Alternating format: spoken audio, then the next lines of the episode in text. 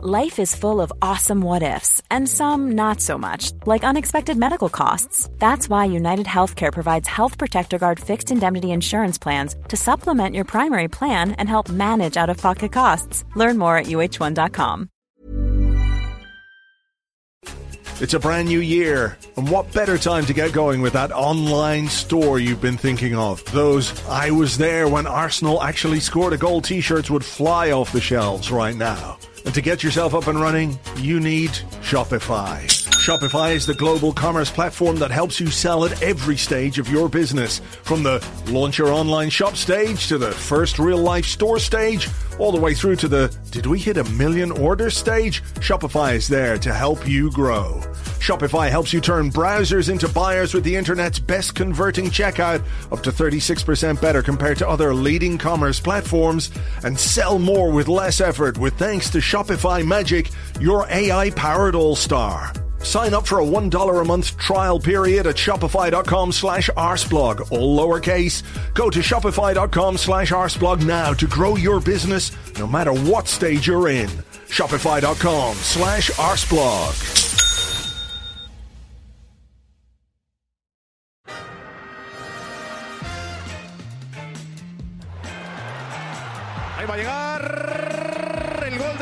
Ozil. Marca Mesut Ozil. Alexis en el descuento ha marcado el Arsenal como viene siendo habitual esta temporada. Gol de Alexis 1-0 Arsenal. This is Arsecast Extra. Hello there and welcome to another Arsecast Extra. As always with me, James from Gunnerblog. Good morning to you. Good morning to you. How, how is your Monday morning? I always find that when you've played well and you've won, and Ryan Shawcross is sad, Mm. that it makes for quite a nice Monday morning. Yeah, it's lovely. It's lovely. And, you know, I've got Monday's my busiest day. Lots of pieces to write, lots of analysis of the game to do. And I'm actually looking forward to it.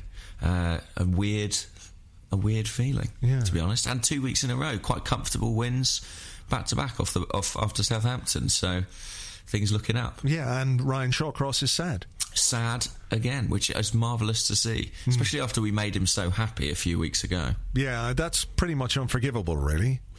Yeah, no one likes to see that, especially at Christmas. No, no, it's it's appalling behaviour from from our point of view. But look, um, all we can do is try and make up for it, and I think we did that yesterday with a very positive performance, uh, a, a very exciting performance as well in some ways. In that we played some really really nice football, and there was some fantastic combination play uh, throughout from from the very start. It was a really what's the word I'm looking for? Effervescent performance.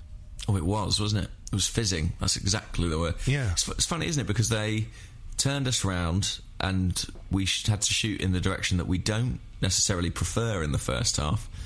But uh, in doing that, it's almost like it kick-started our performance. We came out the blocks absolutely flying. And to be honest, could have blown them away. I think Asmir Begovic had a pretty good game. Um, and without that, the score could have been more. If anything, this morning, I'll be honest with you, there's a little bit of me that sort of thinks, oh, should we have done them five or six, to be honest? Yeah, I agree. We could have scored a, we could have scored more. I mean, I think once we got to three 0 and uh, I'm glad to hear the welcome return of Laurie this morning. That's that's fantastic. Yes. Um, I think once we got to three 0 we. Not that we took our foot off the gas, but we knew the game was more or less won. And i- in a way, we did it in a professional way. We didn't. We didn't uh, become complacent like we did in previous games. If you think of Anderlecht, for example, there was a touch of complacency to that when we went 3 0 up. Uh, and obviously, we know how, how that turned out. But we continued to control the game. We didn't let them back into it. We did have some chances to, to extend the scoreline, but we didn't need to to play with the same intensity once you're 3 0 up. And I think after the period of football that we've had over the over the festive weeks and the uh, the fixtures back to back, I think that was probably sensible too. Yeah, and there weren't too many scares at the other end, were there? There was you know, that one occasion where Stoke, I think, had the ball in the net, but it was offside. But beyond that, we were very much in control. I mean, I'm sure we'll talk about the, the goalkeeping situation later, but it was another game in which we didn't learn a huge amount about David Ospina because No. Uh, the back four performed very well, and with Laurent Koscielny there, we just look so much more confident and so much more solid. Yes, I think that's true. And I think what was interesting as well was that the team was selected on merit and on performances. So we saw Francis Coquelin, for example, uh, keep his place in the centre of in the centre of midfield, even though Matthew Flamini was back from from injury. And I think that was I think that was the right decision. Um, and Thomas Rosicky too. You know, I thought there was a chance Aaron Ramsey would come straight in, but but Arsene stuck with Rosicky, and he's been in terrific form the last couple of games. Yeah, it's hard to believe he's 34, isn't it? It's really hard to believe. He's like Peter Pan. Uh, I, you know, he once said, didn't he, that because he'd missed so much football, his football age was considerably younger than his real age. Um, he's like the sort of inverse Obafemi Martins or something. I don't know, but like he. Um, he, has got so much energy. It's unbelievable. And he, in some ways, he reminds me of Alexis because he's got loads of skill, but he's also prepared to work incredibly hard. And it just, it's incredibly useful. I think that uh, it's difficult to see him coming out the side at present. Yeah, right. So let, us touch on Alexis. What what more can we say about him that hasn't already been said that we haven't said on this podcast that hasn't been written by by us or countless other Arsenal fans or pundits or, or everybody? He is just an amazing player to watch, isn't he? Because what struck me yesterday uh, aside from the goals, aside from the assists, aside from the five chances that he created for other players yesterday, was the fact that a number of our attacks started when he chased back and robbed the ball off a, a Stoke player. Mm. He is almost unique in world football in that regard. I can't think of another player that does what he does from an attacking point of view, but also from a ball winning point of view, from a defensive point of view, from a from the first line of defense. If you want your your forwards to harry the goalkeeper, to harry the defenders, I can't think of anybody else who does what he does. No, I can't either. And in some ways, that's why he's so perfect for us because you know there are other great strikers out there in world football, but no one who contributes as much to the work ethic of the team, to the defensive shape of the team, to the harrying of the opposition. And that's something that we lacked as well. Not only did we lack that cutting edge, but we lacked that kind of, I don't know, tenacity. And he's brought that in spades. He's just been so complete, so immediate in terms of his impact. Uh, it already looks like one of Arsene Wenger's greatest ever signings. And the fee which at some time at the time some people questioned looked a little bit exorbitant I think you wrote on your blog on this morning. It looks like a bargain. Mm. Uh, and a few weeks ago, there was a lot of talk about does he need to play through the middle? You know, do we need to to get him on the ball more? And now he's playing out wide on the left, and his impact doesn't seem at all reduced. Wherever he's stationed on the pitch, he goes, he gets himself involved, he chases back, he wins the ball, he makes things happen.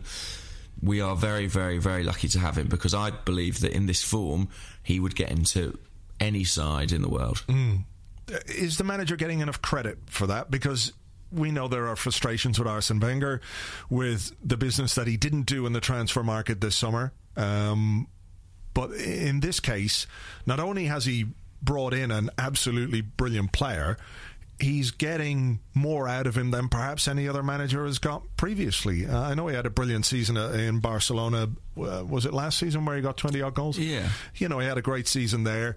But you know, at Arsenal, in a season where we're struggling, he has been the the real high point. And look, it's easy to take pot shots at the manager, and there are uh, plenty of good reasons to do that um, because of because of the way this season has gone. But you can't not give him some credit for the way that, that Alexis is uh, having an impact on this team, and that the the the team is set up in a way to to allow him to have that impact too. Yeah, I think so. I mean, I think maybe the problem for Alexis at Barcelona was that there are guys like Messi, guys like Neymar, who affected the dynamic of the team. Maybe his role was a little bit reduced at Arsenal. He is indisputably the main man, and I think the way the side is set up is in part to bring the best out of him. But you know, the manager does deserve credit. He identified the player. He chased Luis Suarez, didn't come off. When it didn't, he had the wherewithal and the smarts to see that Alexis was the closest possible thing. He's brought him in now, and I think we had to wait 12 months, but it was worth it because we've got ourselves a brilliant player and he hasn't bit anyone yet. so that is, yeah, it's yeah. a win-win. all the credit to Arsene Wenger for that, for Alexis not biting anyone. I think. I'm sure he's had a word, yeah.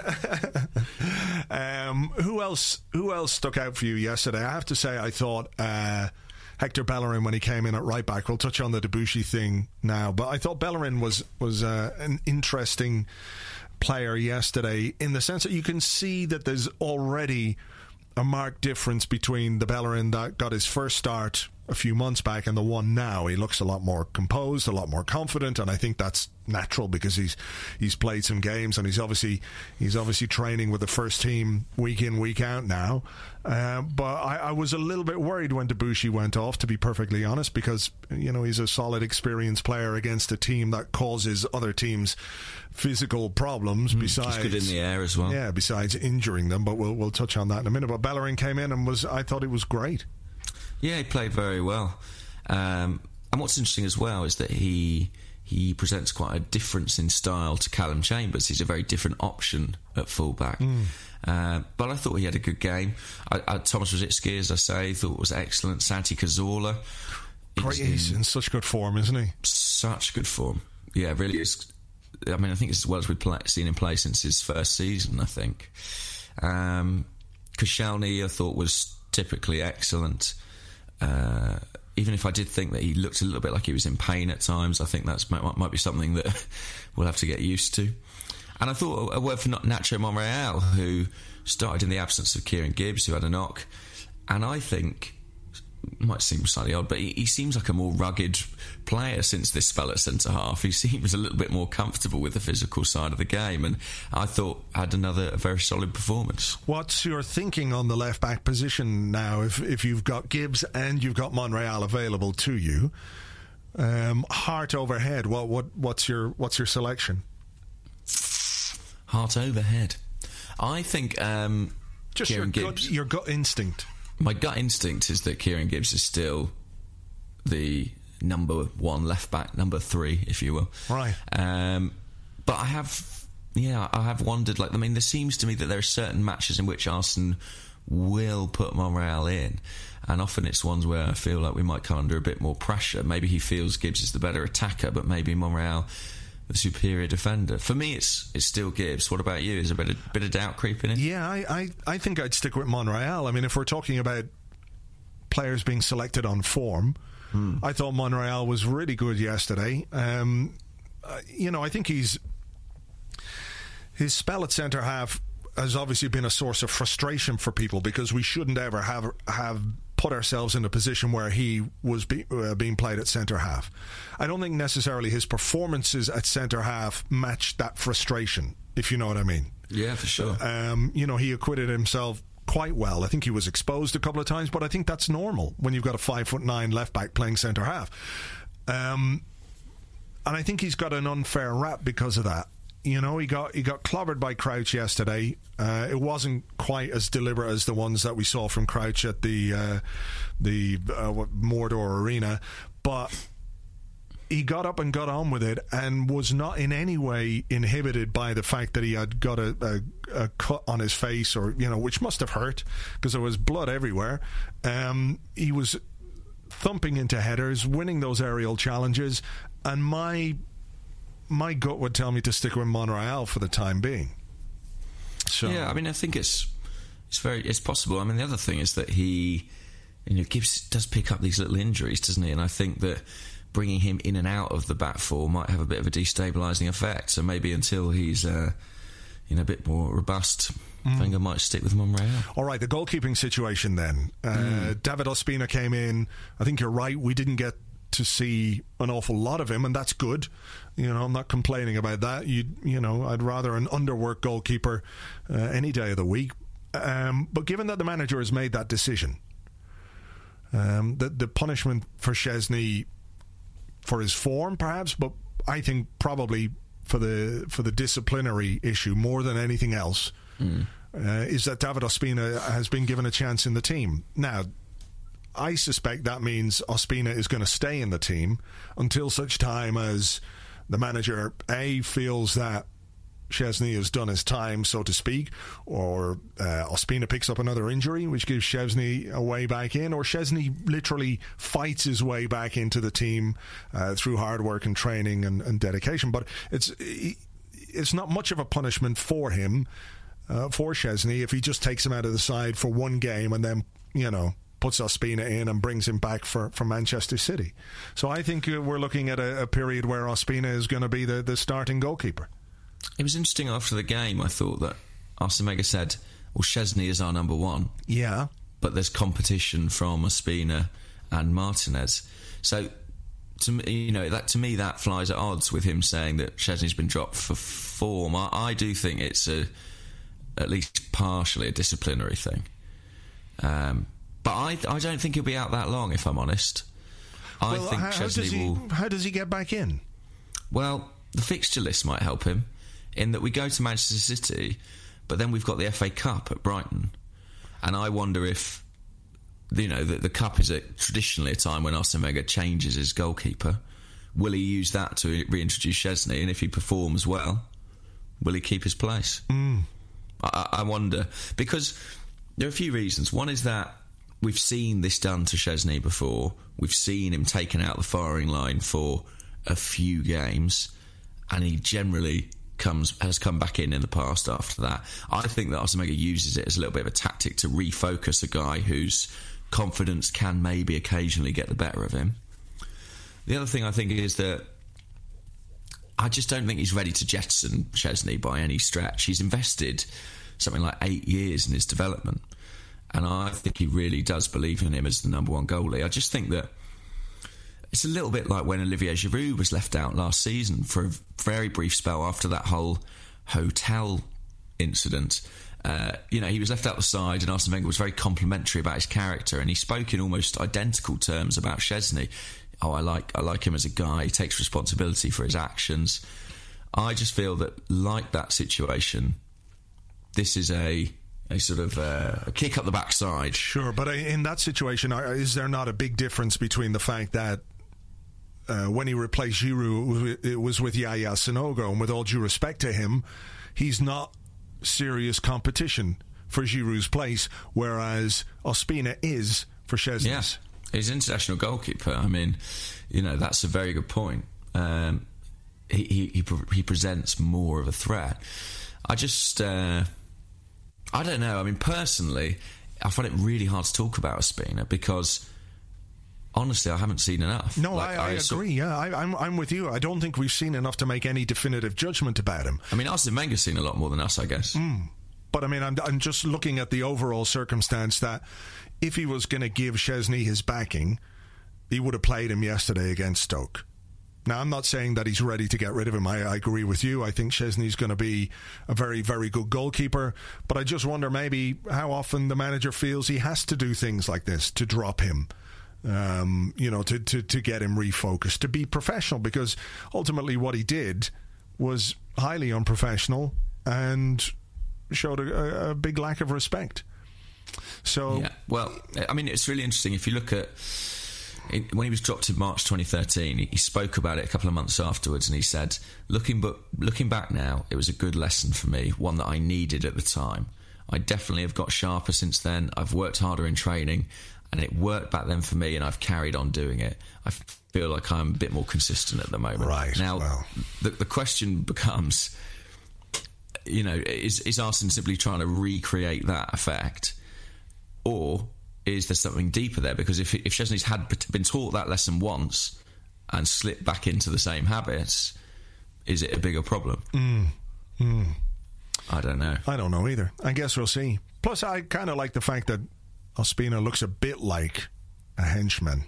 He has that Mannone thing going on. You know, he's like he's like a baddie's sidekick. He's got that look to yeah. him. I like the chant as well, the goal kick thing. Yeah. Although there was some speculation around me in the ground yesterday as to whether or not uh, that might be putting him off. As his distribution sort of began to waver in the second half, people thought people were asking, "Do we need to stop doing this?" Um, so one to watch there. Final thing for this um, part of the show, then the injury to Matthew Debuchy, um, dislocated collarbone, and to my mind, it was uh, absolutely unnecessary from Arnautovic. Uh, Debuchy was in the air. He's obviously very vulnerable, uh, no balance at all, and I don't quite understand why people, particularly Arsenal fans, aren't more annoyed about this. Because if he was slightly unlucky that the landing broke or dislocated his collarbone, it was so needless and unnecessary from Arnautovic that the consequences of that for us are, are missing a player for maybe six weeks, maybe eight weeks. Who knows how long it's it's going to take? Um, and no punishment at all for, for the Stoke player. So I thought I no. thought it was a really dangerous incident.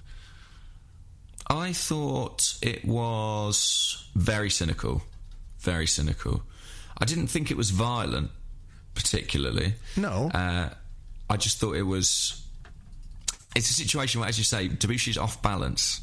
So the player Arnautovic knows, I think, that it's not going to be pretty, um, and, and, I think it's probably a, a, yellow card. Would you say? No, definitely a yellow card. But I think the the, the bigger issue is the the idea that well, he didn't mean to hurt him.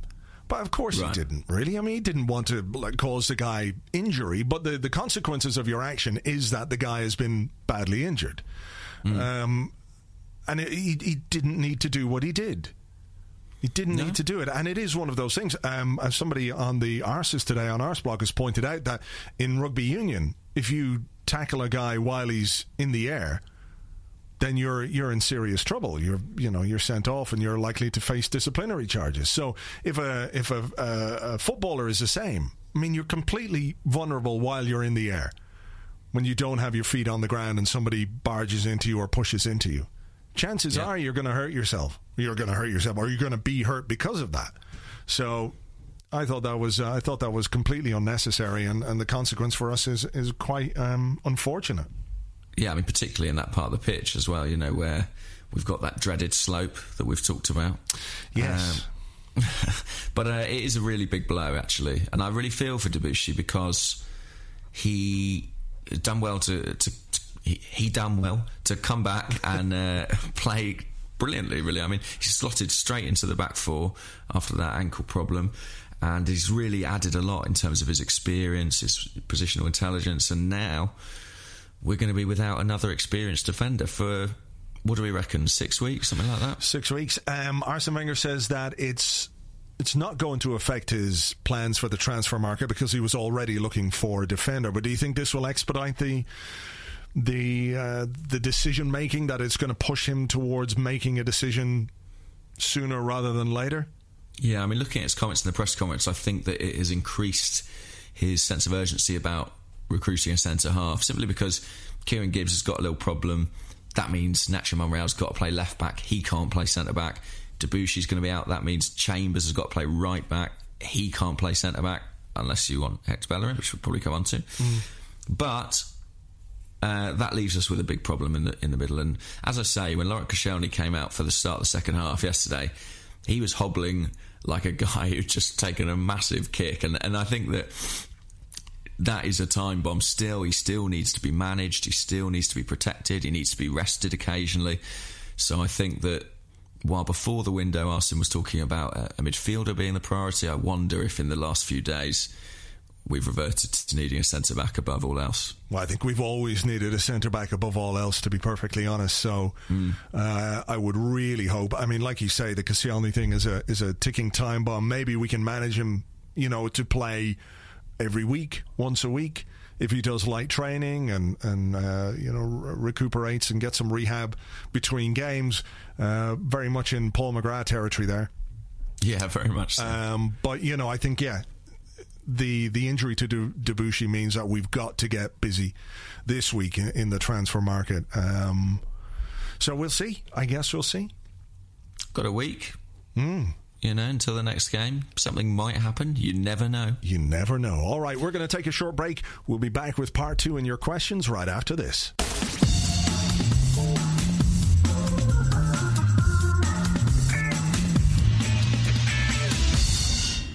Welcome back to the Arsecast Extra. We're going to have a look at some of your questions now. Um, and I'm going to kick off with this one from Alexander Backen. Alexis Backen. I don't know if his real name's Alexis or if he's just named himself in honour of his hero. His newfound hero. I imagine a generation of children will be born around the world called Alexis. It's like um, all the Homers. Exactly. I'm surprised there aren't more Thierrys. Anyway, he asked very simply Bellerin or Chambers at right back? Bellerin or Chambers at right back. What would I do or what do I think would the manager will do? Th- well, give me both. I think the manager will go with Chambers. Mm-hmm.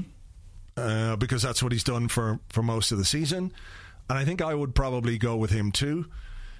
Uh, because he's been he's been pretty good for the most part. Had a couple of issues. I mean, I think there are there are perhaps games where Bellerin might be better suited. At home, perhaps Bellerin might be best suited. Um, but they're interesting in that they're they're quite different players. Obviously, uh, you know Bellerin is short and quick and zippy into the tackle, and Chambers is just a more solid all round footballer. Um, I like what I'm seeing from Bellerin. I have to say. I have to say. Um, Super quick really quick. Great recovery pace. Seems to be good in the tackle, good on the ball. Um, you know, I think there's there's real potential there, and I think the the interesting thing is that the manager has spoken a number of times how he sees Chambers as more of a player for the centre of the pitch, whether that's centre half or central midfield. Mm-hmm. Uh, but is you know has been pretty much forced into using him at, at right back. But um, yeah, it'll be interesting. I mean, I think Bellerin will get a go in the cup. Um, and he was he was good yesterday. So I, I don't know. I mean, I like that we've got two good options there, despite the fact that our first choice right back is gone. So at the moment, I think Chambers just slightly edges it for me, but I'm liking the way that, that Bellerin is developing. Yeah, I think Chambers would start at Manchester City. Um, I mean, it's marginal in terms of experience, but I think that uh, that's been Arsene's preference. I think that it's a bit of a mix and match situation. Maybe like there are games which suit Bellerin more when we're at home, when we're taking the game to the opposition. I definitely think he offers more going forward. Uh, and in the long run, as you say, I think he's he feels more like a right back. I think that recovery pace is so important in that position. Mm. You know, we've seen Chambers struggle struggle there slightly against Swansea and, and other sides because he hasn't quite got the same level of pace. Um, but I think in terms of pure solidity, Arsene favours Chambers for now. So I expect him to stay in the side, but Bellerin is pushing him close at present, and it'll be an interesting fight with Debuchy out. Yeah. All right. Here's a question from Lean at Arsenal Vision. And he wants to know what, in your opinion, would the perfect DM give us that Coquelin cannot? It's a good question, that, I think. Yeah. Because one of my answers straight away, rather foolishly, is always height. But apparently, Francis Coquelin is five foot ten. Right. I I would not have guessed that. There's something about his frame that makes him appear to me like two inches shorter than that. So I have to hold my hands up on that one that always takes me sort of off guard. Yeah, height is one of the things that people always go on about, isn't it? But again, you look at um, Claude Makélélé, for example, and he's what?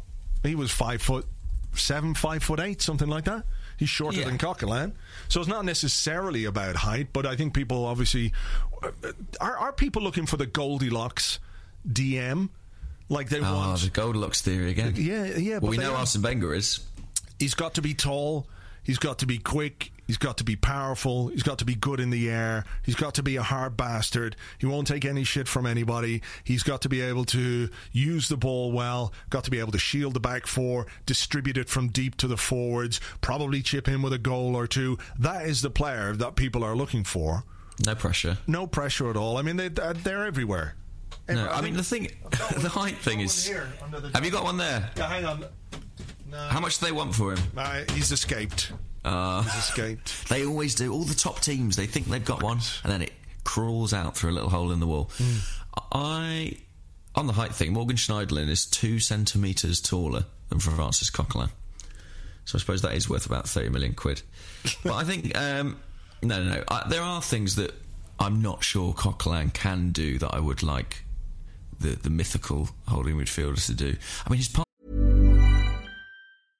This is Paige, the co-host of Giggly Squad, and I want to tell you about a company that I've been loving, Olive and June. Olive and June gives you everything that you need for a salon quality manicure in one box. And if you break it down, it really comes out to $2 a manicure, which is absolutely insane. It's also so easy to get salon worthy nails at home with Olive and June. The difference between how your nails used to look when you did them yourself and now with the Mani system is a complete game changer. The best thing about Olive and June too is it's a quick dry. Dries in about one minute, lasts for five days, and full coverage in up to one to two coats. Visit oliveandjune.com slash perfect Mani 20 for 20% off your first system. That's oliveandjune.com slash perfect Mani 20 for 20% off your first system. One size fits all seems like a good idea for clothes until you try them on. Same goes for healthcare. That's why United Healthcare offers flexible, budget friendly coverage for medical, vision, dental, and more. Learn more at uh1.com. It's a brand new year, and what better time to get going with that online store you've been thinking of? Those I was there when Arsenal actually scored a goal t shirts would fly off the shelves right now. And to get yourself up and running, you need Shopify. Shopify is the global commerce platform that helps you sell at every stage of your business. From the launch your online shop stage to the first real life store stage, all the way through to the did we hit a million order stage? Shopify is there to help you grow. Shopify helps you turn browsers into buyers with the internet's best converting checkout, up to 36% better compared to other leading commerce platforms, and sell more with less effort with thanks to Shopify Magic, your AI powered all star. Sign up for a $1 a month trial period at shopify.com slash arseblog, all lowercase. Go to shopify.com slash arseblog now to grow your business no matter what stage you're in. Shopify.com slash arseblog.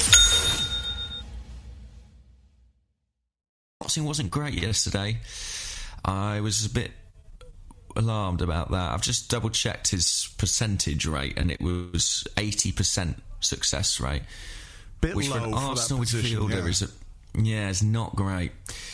And um, there was a bit of frustration in the crowd around me about it, which is a shame because his, his passing was spot on against Hull, was it? Yeah. Um, so I think there's room for improvement there potentially. I basically I can't quite yet tell if Coquelin is as good as he looks. And the reason is that he's a player who, unlike a lot of defence midfielders, is quite eye catching because he has that Flamini esque habit of putting in a lot of tackles, physical tackles. You know, there was an interesting stat after Southampton where I think Coquelin made nine tackles and Chambers officially didn't make one. And I think sometimes a tackle can mislead you because it's very visible. You're like, oh, right, well, he's doing his job. But some of these defensive midfielders, a guy like Gilberto, often was just making interceptions or just, you know, stepping in front of people, marking people more intelligently than that. It's not always about the most obvious expression of defensive play. Yeah. So, I don't know. I, I slightly worry that Coquelin's so physical that is it um, is it maybe making up for a, lack of discipline in, or experience even in his positioning on the field? Did you notice a couple of a couple of tricks yesterday? A, a couple of little drag backs uh, in Yeah. midfield. Which I think he's got nice technique. You know, I Yeah. think there are. He's got an ability to turn away from people. Reminds me a little bit of uh, Lassana Diarra back in the day. You know, he he had that same kind of little neat turn, low centre of gravity. Um, I think that the main thing is that people people have been waiting for so long for someone in this position that, as you say, the expectations are extremely high. And I don't think with Coquelin, some people get over the fact that he's 24, he's been on loan at Freiburg, he's been on loan at Charlton. It just feels like a hell of a leap to suddenly be the number one midfielder. It doesn't make it impossible, but I think he's still got a lot to prove. yeah. What about you? What what specific attributes would you be looking for that, that he hasn't shown? I guess. I just think that I, I don't know because I've been really impressed with him, surprisingly impressed, I have to say. Um, and I thought he deserved to keep his place. yesterday after the performances that he's put in, and I think he deserves to keep his place on Sunday. And Manchester City, even though that's going to be a huge, huge test for him, I think based on his performances, that he's done more than Flamini uh, has done. Yeah, I agree and that's that. not to you know play down Flamini. I just think that you know Coquelin has come in, he's been given a chance, and he's grabbed it and he's taken it. And I think the reward for that should be that he he keeps his place in the team for a while. Um, maybe just the passing is is an issue. I think he's got some nice vision. He, you know, trying to pick out Theo a couple of times in the in the game against Hull, but just perhaps the the, the fact that it was only eighty percent, that's a little bit of a worry. Um, because you need your your deepest lying midfielder to be a better distributor of the ball than that. Uh, and it didn't cost us yesterday because Stoke were a bag of shit, but it might cost you if you're giving the ball away to uh, Yaya Toure or Fernandinho or Fernando or Fernandito or Fernando Rana Rana or whoever they've got in, in their midfield, you know? Um, Yeah. But but overall, you know, I think what you said a couple of weeks back is what sticks with me is that we need somebody like Coquelin, but just a bit better. I think we can find a better player than than Coquelin. That's to take nothing away from him, but I think the minute that he has one or two in different games, people will be, well, look, we need a better player than that. He was, you know, he was cast aside, etc., etc. So, you know, I think in general the attributes are there, and I think that if if he's into it, he could be a very very decent squad player.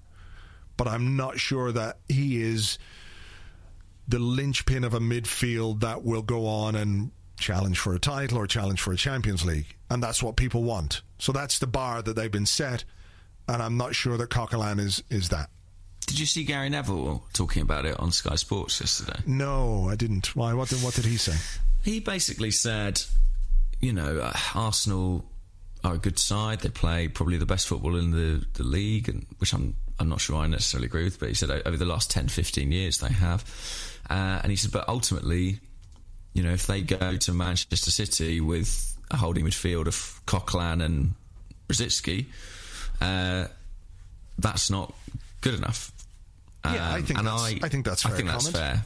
Yeah, he he said, you know, and he also said if you look at Southampton today, Wanyama and, and Schneiderlin, he said I, if I was Arsenal, I'd look at that and think they were probably in a superior position. You know, they probably got a, a more robust midfield there. Yeah, but does does Coquelin and Ramsey work? You know, I don't think uh, Coquelin and Rosicky, and I think it was Cazorla who played closest to Coquelin for, for, for more of that game. Yeah, than- I think that's interesting. Actually, he plays quite deep. Yeah, you know, I think maybe Coquelin and Ramsey is better, but you know, I, I, I do think it's an area of the pitch that we can improve on. Um, w- with no disrespect to Coquelin, and you know, fair play to him for coming in and doing what he's doing, but you know, overall, maybe it's a bit like, um, for example, if Sanogo went on, you know, scored three or four goals in four or five games, fair play and well done. But are you the guy that's good enough to to play up top for Arsenal week in week out? I'm not sure. Yeah, that's it. It's like, w- what's the level of ambition? If it is to win the the league and the Champions League, as good as Coquelin's been, I, I feel like there are better players out there, and, and why shouldn't we go and get them? Hmm. All right, next question. On, whi- on which note, dun dun dun. Um, Ali Boy, eighty two, asks if Southampton would sell Morgan Schneiderlin for thirty million pounds tomorrow, would you sign him immediately?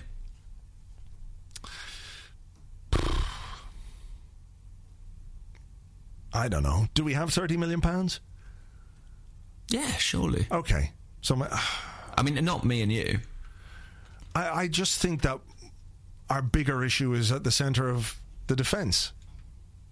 So I mean, I know that we need a player um, in, that in that midfield position, but surely spending thirty million on Schneiderlin means you've got fuck all to spend on a, central defender. Um, I'm not sure. Is he worth thirty million pounds? But then Wilfried Bony apparently is worth thirty million pounds. But is that only because Manchester City are are paying for him? I don't know. I think that's a lot of money for for Schneiderlin. I think he's a good player. I like him, but thirty million, same as you paid for Alexis. It's a lot. I but don't know. then, how many of these players are there out there? You know, it's it's that thing of like, if someone is the missing piece in the jigsaw, jigsaw, jigsaw. Jigsaw. Yeah, jigsaw? sound like sound like Jamie Carragher, all the saliva coming up. Um, does it matter how much they cost? Um, no, I don't suppose it should matter to us. If we can afford to pay it, then we should pay it if we think he's that player. But is he that player? How old is he? 25. Okay, got his best years ahead of him. I don't know. He's performed pretty consistently in the Premier League over the last three seasons. I think. I mean, I watched him at Manchester United yesterday. I thought he was excellent, but uh, he's not a particularly eye-catching player. I wouldn't say. You know, he's not someone who he's not a highlights player. So only when seeing Southampton, But don't we don't we have enough of those? We've got the Exactly, highlights yeah. players, so we need we want the an guy. invisible wall. Yeah. Yeah, well, look, okay, if we can afford to do it, and if he's available, which I don't think he is in January anyway, um, yeah, why wouldn't we do it if we think he's that player? I suppose that what Ali might be driving at, just sort of trying to guess someone's mind. Should we try and prize him away from Southampton? Yeah, I think it's than- that thing of like, do you throw money at the problem? Hmm. Yeah. It's a good question. I don't know. I mean, w- would he be inclined to move at this point? Because Southampton are having a brilliant season. They're having a great time. And that, Well, yeah. you know, there's a, there there is more to, to football than just money and, and everything else. Maybe not for this guy or maybe not for some people, but you know, if you're if you're in a team that you've been in, how long has he been at Southampton? Since 2008. Long time. So he's been there for for uh, you know six years now, and this must be tremendous fun for them. It must be great, you know, to to beat Manchester United, to beat Arsenal, to draw with Chelsea, to be in the top four, to be playing consistently well since the start of the season. That you must be thinking, okay, well maybe we could do something between now and May, and in May I can either dig what we did and, and get on with it, or I can say, okay, that was a fantastic experience. I've had a great time here, and I'll move on. But I don't think at this point in time, a Southampton would even countenance letting him go, regardless of the fee, and b I'm not sure that he would want to move. Mm. So Well, it's interesting, isn't it? Because there's some reports in the, I think it's Telegraph this week, that he is, you know, a big target for the summer. But if Southampton do make the top four, I don't know. Would he want to s- stick around? Mm. See what that's like. So see if he can take them into the Champions League. So interesting one. I mean, I, I do feel like if the Wilfried Bony tells you anything apart from the fact that some transfer fees are very inflated, it's that you can buy a lot of people halfway through a season if you pay enough. Uh, I think Arsenal could learn a thing or two from that, but I don't expect them to. yeah, yeah. I mean, Like, I don't have a problem with paying too much money for someone. No, me I- as a fan, I'm like, no odds to me. I, I couldn't care less. No, I get, I mean? I get that. I do get that, but you know, um, yeah, I just don't see the club changing their ways in in in that sense. You know, that No, we, we've never not. Really paid over the odds for for a player. Perhaps I don't know, maybe even Ozil, maybe a little bit, but you know, given the circumstances and given the, the stature of the player at the time and the market that he was moving in, I don't think you could say it was it was uh, too expensive for what it was at the time. I even if he hasn't worked out, no, I don't think so either. Um, and But Arsene Arsene did, I think. He said we paid a little bit more than I was would usually be comfortable with. Well, of course, because he never spent more than 13 million quid, and he's only all of a sudden he's spending 42 and a half million. no wonder he must have been rocking back and forward in his office, just going, oh Shaking, God, yeah, sweating. What's happening? What's happening? Like taking. I mean, look, we did our we did our projected spends for January last week, and I don't think it will be anything like thirty million. No. but uh, yeah, I don't know. Interesting one. It's a sort of an interesting question, isn't it? It's like if if someone's the right guy, does it really matter what you pay? I don't know. Well, I- it matters if it has an impact on other things that you want to do. That's when That's it matters. true. That That's if you want to definitely bring in a good centre half and you've only got five pounds left because you spent 30 million pounds on a guy who fits into uh, the team in a way that you want, I mean, you, you know, that's that's the thing.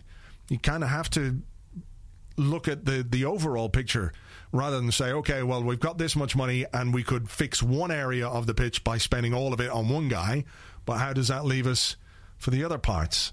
Hmm. You know, so I think that that has an impact too. And I don't So I know, don't- you I know, don't- I don't pretend to know what our transfer, uh, um, what's it, the war chest is. I've got no idea. Just don't. But I would imagine that thirty million pounds on Schneiderlin would pretty much see us out of out of uh, out of action. Yeah, I would think so, probably. And also, the other thing I don't fully understand is about sort of allocation of spending. You know, if we spend that this season, does it affect us for FFP in any way that it wouldn't if we spend it in the summer and all that? I don't. I, I'll be clear. I'll be clear. I don't understand that at all. All right.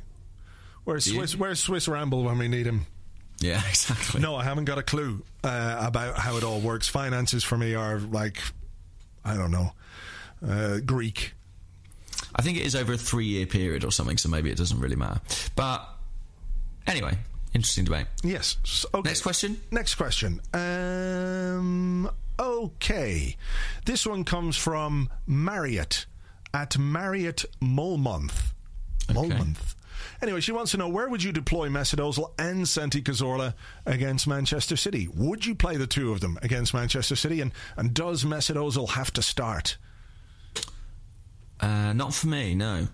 I would not start Mesut Ozil at Manchester City. I would keep Santi Cazorla where he's been playing very well, and I would probably keep Alexis and Oxlade Chamberlain wide. Um, I think Danny Welbeck's got a small chance of coming in just because of how much he offers, sort of going the other way, as it were. But uh, I don't think Ozil will start. I think Arsene suggested it might take him a couple of weeks to get used to contact again. And I think that throwing him in at the Etihad would be a little bit risky. So I'd keep him on the bench for now. In what the, about you? In the long run, I'll, I'll touch on that in a second. Uh, in the long run, is there room for both of them in the same team? I think so. How? I, I think it will result in Santi Cazorla being shifted about. But I think he copes with that much better than Mesut Ozil does. I think he offers you a versatility that Ozil doesn't really. I mean, I think Ozil thrives in that number 10 role. I think he's got one goal and two assists this season, and they've all come when playing through the middle. Um, Santi's best performances have come through the middle, but I think he's got an ability to turn in either direction that helps him and he's playing in a wide position. I think he's just a little bit more comfortable out there. So I think if Arsene does want to play both, that's how he'll do it, probably with Cazorla cutting in from the left. So, but I don't think it'll happen all the time. I think that uh, as a rule, he'll stick with guys like Alexis and Oxlade Chamberlain wide, so they may have to rotate or even compete. But at the moment, I can't see a, a case for taking Cazorla out of the team. I would agree with you. I think it's uh, too early in his comeback as well to to to start him against Manchester City. And you know the the, the last couple of games we've played pretty well. because Orla is on form, and I think maybe what you want. When you go to Man City with the team that we're going to go with, assuming we don't get any more injuries during the week, you want the ability to change the game from the bench. You want to have that, which we which we do then if we have Ozil, and uh, if we have Theo Walcott, who I also think should start on the bench against uh, against City. I think you've got two quite dangerous weapons there, and in terms of their own comebacks and in terms of their physical readiness and preparation, you know, I think this is going to be one of our most difficult games of the season.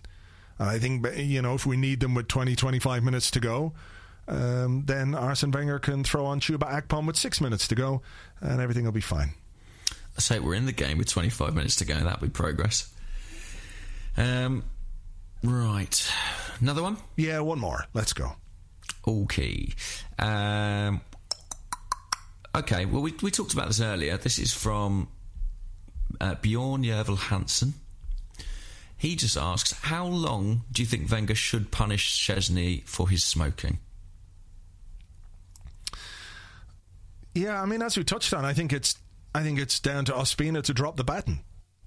Basically, I think it's if Ospina continues to play well, kept a clean sheet yesterday, didn't look particularly bothered by Stoke. Not that they troubled him unduly, but you know, I think if Ospina continues to play well, then he'll keep the he'll keep the number one uh, position.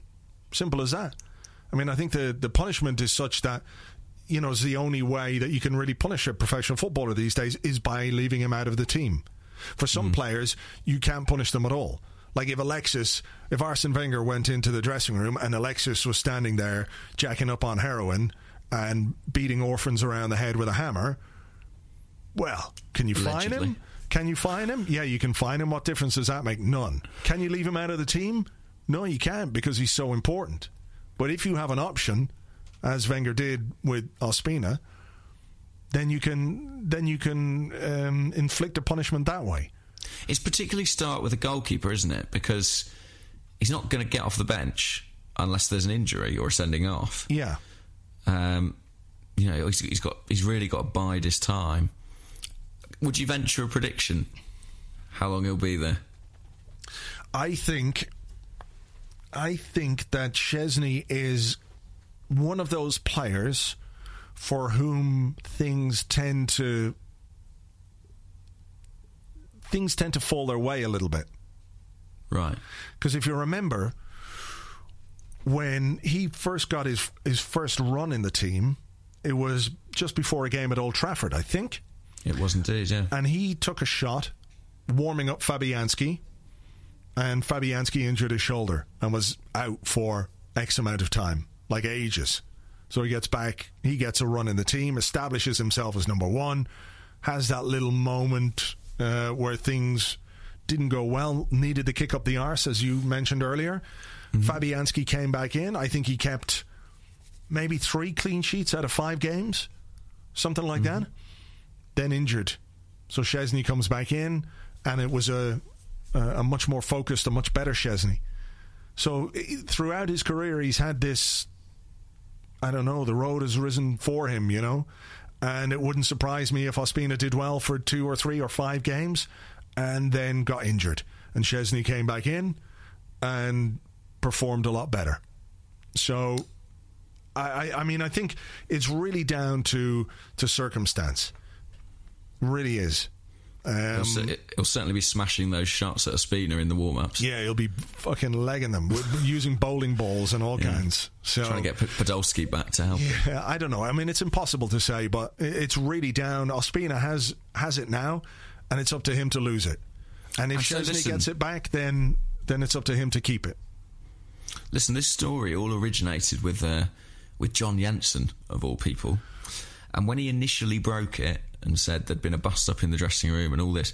He said Szczesny won't play for Arsenal again this season. I think that was think something. That, any truth in that? No, I think that was something that was mistranslated in the in in the immediate aftermath of that story coming out. From what I can gather, he didn't necessarily say that. It ah, was it was a bit mistranslated, and um, you know that that's taken on a life of its own. But interesting. I, I, I do wonder about that though when I, Arsene Wenger's comment at the press conference last Friday was really funny, where he said, "You know, anything that happens in our dressing room should stay in the dressing room, apart from the fact it doesn't stay in our dressing room." And clearly, if John Jensen is telling stories on Danish TV saying Steve Bould told me this, doesn't reflect very well on Steve Bould, does it? I mean, he could mm, easily no. just say, "I have heard from a good source a, that something a, happened. A tall, bold source. Yeah. Whose name rhymes with Meave Mould. Yeah. I leave you to work out who it might be. Um, you know, I don't think that necessarily reflects well on on Steve Bould. Well, not that it doesn't reflect, because stuff happens and people talk. We know that all the time. It doesn't reflect well on John Jensen, I should say. That if you were um, if you were looking for somebody to keep a secret, he would not be the guy, would he? He'd not be high on my list. No. Don't do tell, think... don't tell anyone. But and then a minute later, he's on Danish TV, wearing a wearing a dress. Is there um? Is I don't know why he's wearing a dress. I don't know, and I don't just know what to, he's like, going to tell them about me. Well, uh, that requires him to wear a dress to wear. Um, but there you go. Uh, do you think there's any? There's a bit of conspiracy theory. Do you think there's any benefit to Arsenal in having that story out there? Do you think there's any sense in which this may have been a deliberate leak? It's certainly possible. It's certainly possible. Um, but yeah, I, I, I mean, I, don't- can't really work out know. why that would be good. No, me neither. You'd like things to stay internal, but maybe there have been internal attempts to stop certain behaviour in the dressing room, or, or things like players smoking, and maybe maybe Maybe Steve worked. Bould isn't enamoured with yeah some aspects of Voice of Szczesny's character. But I don't that, know. That, that could well be it. You know that okay, look, we've tried to deal with this internally, but it's still going on, and now you've crossed a line to a certain extent by doing it in the dressing room while the manager is fucked off at you because you've made a bollocks of two goals. Hmm. Um, here, have a bit of this. Possibly. It is interesting how fully formed the story sort of eventually came into the world. All right, have we got time for one more? Yeah, of course, yeah. All right. Um, this one comes from Martin F. at MF Rika. And he says, if you could make a super player using attributes from three previous Arsenal players, what would you use? Okay. Attributes, not body parts. This isn't like a Frankenstein. No, no, no, player. no, no. There's no sawing of limbs or, or organs or any of that. It's a shame because there must be plenty of those lying around the treatment room. Oh, they've, yeah, yeah, buckets of them. Yeah. Could use them to rebuild Abou Diaby. I would.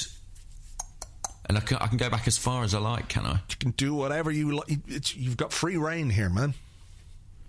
Okay, wonderful. Um, well, I'd probably take. Is it three players? Three players. Three players, any attribute. Right. I think I would take the grace and skill, and that's two attributes, of Thierry Henry. Okay. I think that's pretty much unsurpassed. His sort of ability to glide past people on the ball.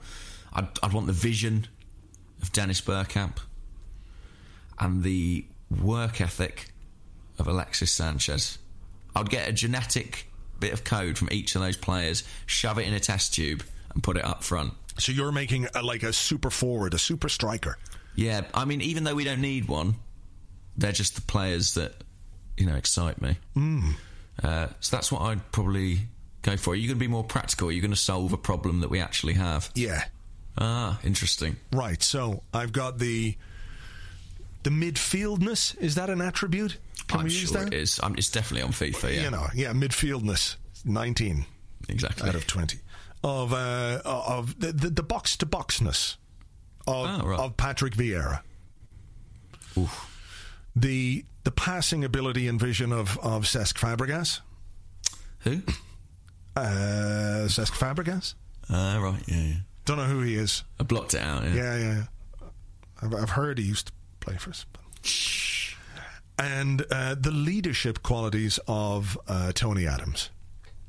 And I think that would provide the, the, the midfield linchpin that everybody would be looking for. Yeah, come on, Coquelin. That's what we need. Yeah, get your fucking. Get sorted out, cock. Get your thumb out your ass and be a combination of Cesc Fabregas, Tony Adams, and Patrick Vieira. and then he's. Then, then we'll take you seriously. so yeah, that would be my that would be my super player. That would be uh, that would be a good one. Fair enough. You could also have the mustache of David Seaman. That would be excellent. That would be good. You could have Braids the, of Bakary Sagna. the braids of Bakary Sagna and the, the handsomeness of Robert Pires. Now, I'm not sure how those three things would go together, you know. Um, could they work? Is it possible that you could have the mustache, the braids, and that handsomeness? I think or would you'd you have look to be like that handsome to pull off the moustache and the braids. To would you honest, just look like the guy from Eastbound and Down? yeah, very possibly, very very possibly. I saw your your mate Bobby P yesterday up in his up in the box with Thierry. Yeah, so they kept showing him on the telly. Every Did time they? Arsenal did something good, they showed the two of them just looking on like looking angels. and going, that was good. Yeah. Yeah. God. N- nice moment when uh, Theo Walcott went through and missed, and the crowd turned and sang to Omri. You would have scored that. Oh, did they? Yeah, suspect he probably would have done. Uh, I suspect I would have. Yeah, You he's know. not got his shooting boots on yet, has he? Theo, he's No. he's, he's left them somewhere in the the physio department. All right, we're going to leave it there for this week's uh, Arsecast Extra. Thank you, as always, for listening. Thank you for all your questions that you sent to us on Twitter. We can't obviously get to them all, but uh, we do appreciate it. Arsecast mm-hmm. will be here on Friday. We'll be back next Monday to um, to talk about the famous victory over Manchester City. Until then, have a good one. Can't wait. Bye bye.